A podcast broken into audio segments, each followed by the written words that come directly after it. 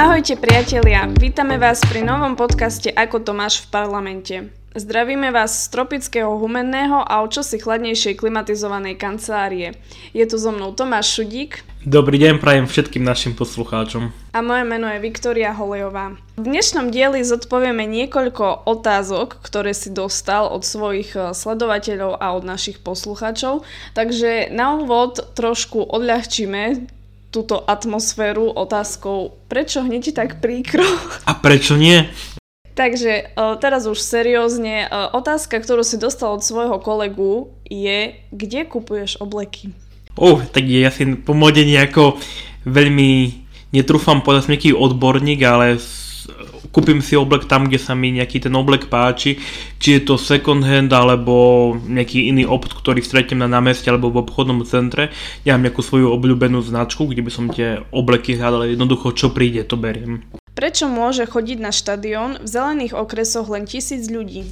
Myslím, že tá, túto otázku by bolo vhodné položiť naš, našej pandemickej komisii a konzíliu odborníkov. Ja odborník na epidémiu nie som, ani sa na túto pozíciu nepasujem, keďže som to nikdy neštudoval, ale môj skromný názor je taký, že na základe nejakých dát vypočítali, že práve tisícka v zelenom okrese je, je to optimálne množstvo, ktoré vedia, ak by sa tam korona zjavila u nejakého človeka, ktorý sa zúčastní napríklad nejakého koncertu, tak tisícka je to optimálne množstvo, ktoré vie, tá, vie štát skorigovať, informovať, aby sa išli pretestovať a tak ďalej a tak ďalej, aby tí ďalší potom nenakazili svoje rodiny, tak si myslím, že skrz tohto hľadiska práve zvolili takéto množstvo.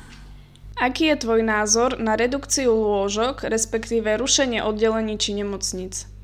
Momentálne, čo viem, tak sa žiadna redukcia lôžok neplánuje. Opozičná strana hlas prešla do eteru s informáciami, ktoré sa vôbec nezakladajú na pravde. Pán Raši tuším zverejnil nejaký zoznam nemocníc, ktoré sa idú rušiť, ale zverejnil zoznam nemocníc ešte z čias bývalej ministerky Kalavskej, na ktorom spolupracoval aj on a tieto nemocnice chceli rušiť a vlastne Slovensku publikovali niečo, čo vôbec nie je z dielne pána Lengvarského, terajšieho ministra zdravotníctva. Asi všetci sme za to, že potrebujeme reformy, pretože len reformy pomôžu zmeniť Slovensko, či sú to reformy v oblasti ekonomiky alebo v reformy v oblasti zdravotníctva. A ak máme nadmerné množstva lôžok, že sú nevyužité, tak samozrejme podporujem ich redukciu a treba tie lôžka pridať tam, kde tých lôžok je málo, aby mal každý pacient zabezpečenú dostatočnú zdravotnú starostlivosť a v dostatočnej dobe. Ďalšia je otázka od eh, sledovateľky na Instagrame. Ako je možné dostať sa do vašej strany hneď teraz? Do vašej strany to je dobrá otázka, pretože ja žiadnu stranu nemám a dokonca ani nie som členom žiadnej strany, som len členom poslaneckého klubu Obyčajní ľudia, nezávislé osobnosti, Kresťanská únia, Nová zmena z dola a to ďalšie pokračovanie. Takže viem, že strana obyčajní ľudia nezávislé osobnosti majú podľa zákona minimálne množstvo členov, aké by mať mohli a neviem o tom, aby momentálne hľadali nejakých ďalších členov do tejto strany, ale podľa mňa, ak budete sledovať ich facebookovú stránku alebo oficiálnu stránku, tak sa možno čoskoro objaví ponuka stať sa členom a určite ju odporúčam využiť. Vojano sú skvelí, charizmatickí, sympatickí a pracovití ľudia. Nasledujúcu otázku tu zahrniem len e, kvôli tebe a tá je teda, že sú tvoji asistenti leniví? Ak to je veľmi dobrá otázka, tak to je, to som chcel opýtať asi priamo ich, či sa cítia byť leniví alebo nie, ale myslím, že každý človek je od svojho prirodzenia nejaký lenivý a samozrejme ich mieru lenivosti akceptujem v miere, v aké je. Ďakujem veľmi pekne, necítim sa byť lenivá, ale môžeme pokračovať. Čo robíte, aby sme nemali korona šikanu, totalitu a cenzúru? Ja nevidím, aby sme mali nejakú korona, šikánu a totalitu. Podľa môjho názoru sa každý môže slobodne vyjadriť, či je za očkovanie alebo proti očkovaniu, veď samozrejme každý názor sa akceptuje a každý má iný názor k opatreniam, aké sú. Ak by sme mali takéto názory v bývalom režime, tak si povedzme popravde, by nás prenasledovali a už by sme boli zatvorení, ak by sme nesúhlasili.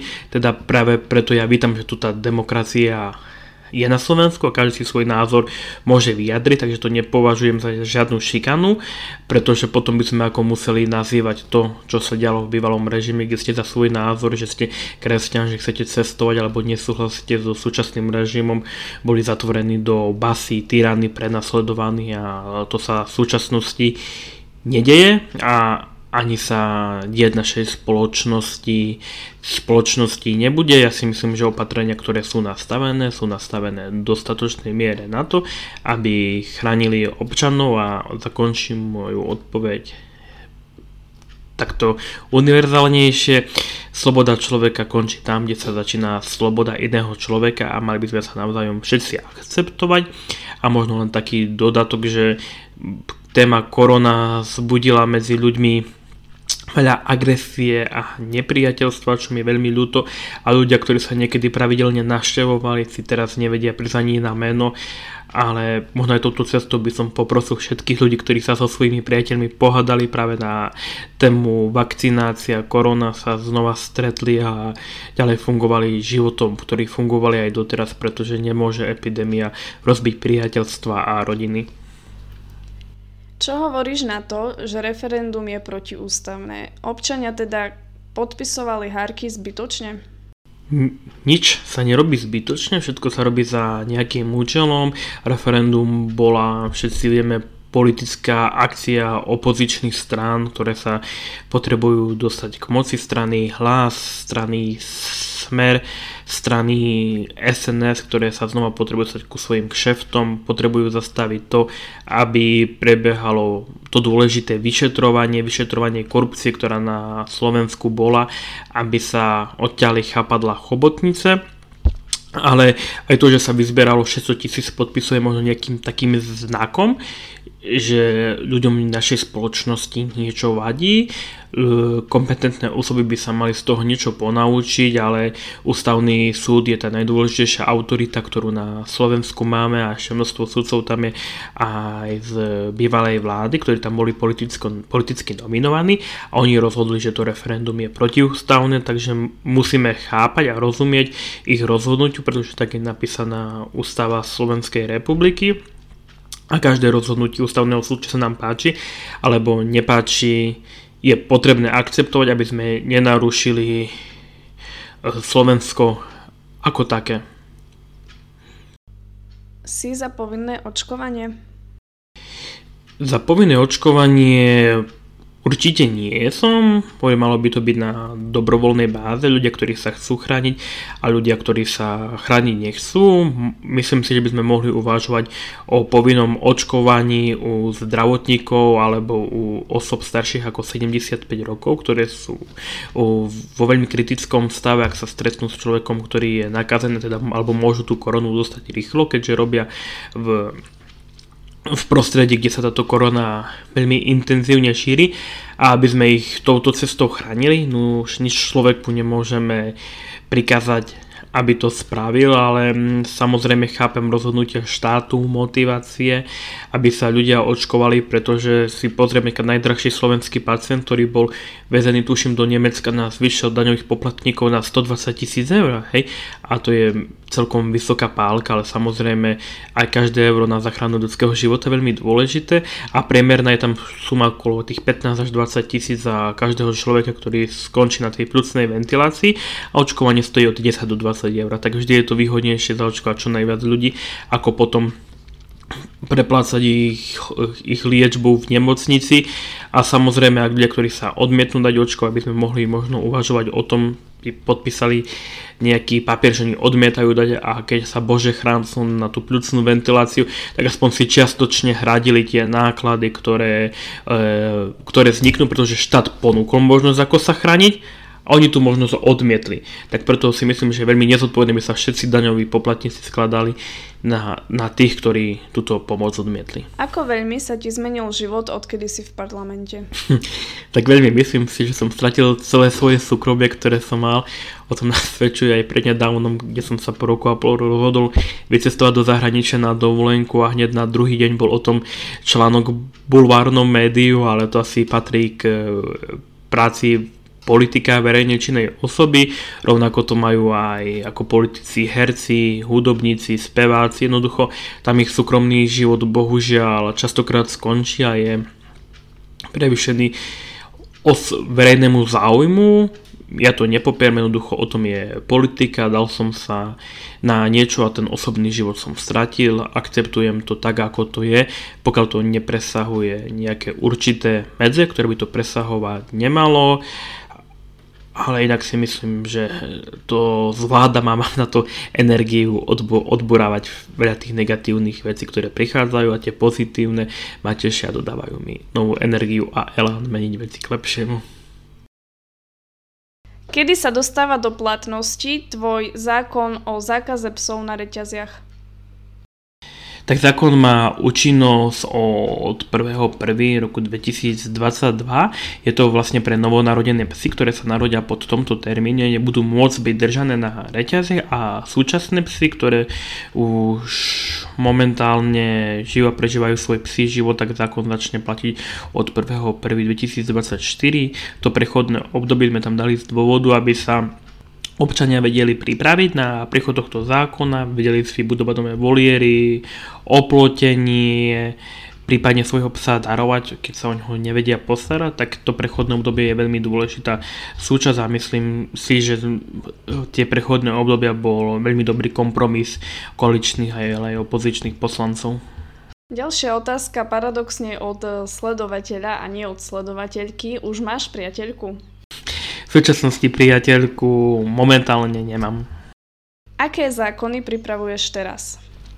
Momentálne pripravujeme viacero zákonov, otvorené mám zákon o transparentnosti miestnych médií a miestnych novín, nový zákon ohľadne štátnych sviatkov alebo o mladížnických parlamentov a do budúcnosti pripravujem zákon o klietkovom chove a množiarnách ktoré vám momentálne môžem povedať a plus ešte mám takých 3-4 skryté zákony, ktoré sú v procese, o ktorých asi v súčasnosti rozprávať veľmi nechcem, ale čo skoro sa o nich dozviete. Ďalšia otázka od sledovateľa. Aký máte názor na vegetariánov? Vegetariánstvo je životný štýl, ja ho akceptujem a je mi veľmi blízky. Oddychol si si na dovolenke? Samozrejme, že áno, ja som bol šťastný na dovolenke aj pracovné, mal som stretnutie aj s bulharským poslancom k klimatickým témam a neskôr som ten čas využil aj na dovolenke pri pláži, kus ma chytilo slniečko a som konečne aj stmavol. Dokonca možno je taká smiešná otázka, keď som zverejnil svoju fotografiu na Facebook, ako popíjam bulharské pivo mi prišla otázka od jednej pani, že či som Rom, že som taký tmavý, tak som sa až potešil, že ma to slnečko tak pekne opálilo. Ale v konečnom dôsledku som si oddychol, vyskúšal som miestne, miestne bulharské jedlá. Ľudia v Bulharsku sú veľmi priateľskí, zdvorili a stretol som tam množstvo Slovákov, s ktorým sme viedli rôzne politické debaty, ale aj debaty o živote, životnom štýle a myslím, že vznikli aj množstvo nových priateľstiev. Ako zvládaš negatívne reakcie na internete? Asi som na túto otázku už aj šťastí odpovedal v predchádzajúcom príspevku. Ak nechce mať človek negatívne reakcie, musí sa venovať spevu, tancu, hudbe, umeniu, ale keď človek vstúpi do politiky, samozrejme máte negatívne reakcie, pretože politika sa delí na množstvo smerov, ľavicu, pravicu, konzervatívcov, liberálov. Je veľmi dôležité pochopiť aj myšlienkové pochody iných ľudí, inú vieru, ktorú vyznávajú, tú politickú myslím, a nie ich za to handrkovať, nadávať. Ja si myslím, že ten rok a pol v parlamentnej politike som si zvykol tie nadávky jedným uchom pustiť dnu, druhým uchom vypustiť von, ale o to viac ma tešia všetky plodné diskusné príspevky, ktoré mi ľudia napíšu, v ktorých sa ne, nenachádzajú nadávky, ale nejaký ich iný názor na tému, ktorú presadzujem ja s týmito ľuďmi veľmi, veľmi rád diskutujem a takéto príspevky ma veľmi posúvajú, zlepšiť sa, byť lepšie v komunikácii a vysvetľovať. Tak takúto kritiku milujem, za ňou komunikujem a ľudia, ktorí využívajú v svojich komentároch nadávky, tak týmto sa ľuďom vyjadrovať nebudem, asi to majú bežné aj doma v domácnosti nadávať a je to veľmi smutné, ak vidím niektoré mladé slečny a dámy práve využívať tieto vulgarizmy a, a túto expresívnu kde sa naša spoločnosť dostala, ale bohužiaľ to tak je a práve týchto ľudí si vôbec nevšímam, pretože to žiaden zmysel nemá, ale, od, ale odbornú kritiku milujem. Ďakujem ti v mene všetkých sledovateľov, že si zodpovedal na ich otázky a my sa vidíme v ďalšom dieli nášho podcastu Ako to máš v parlamente. Ahojte. Ahojte, teším sa a zároveň toto cesto by som vám chcela poprosiť, aby ste mi na sociálne siete, na e-mail zasielali vaše otázky, na ktoré budem môcť odpovedať už v najbližšom podcaste. Teším sa na vás.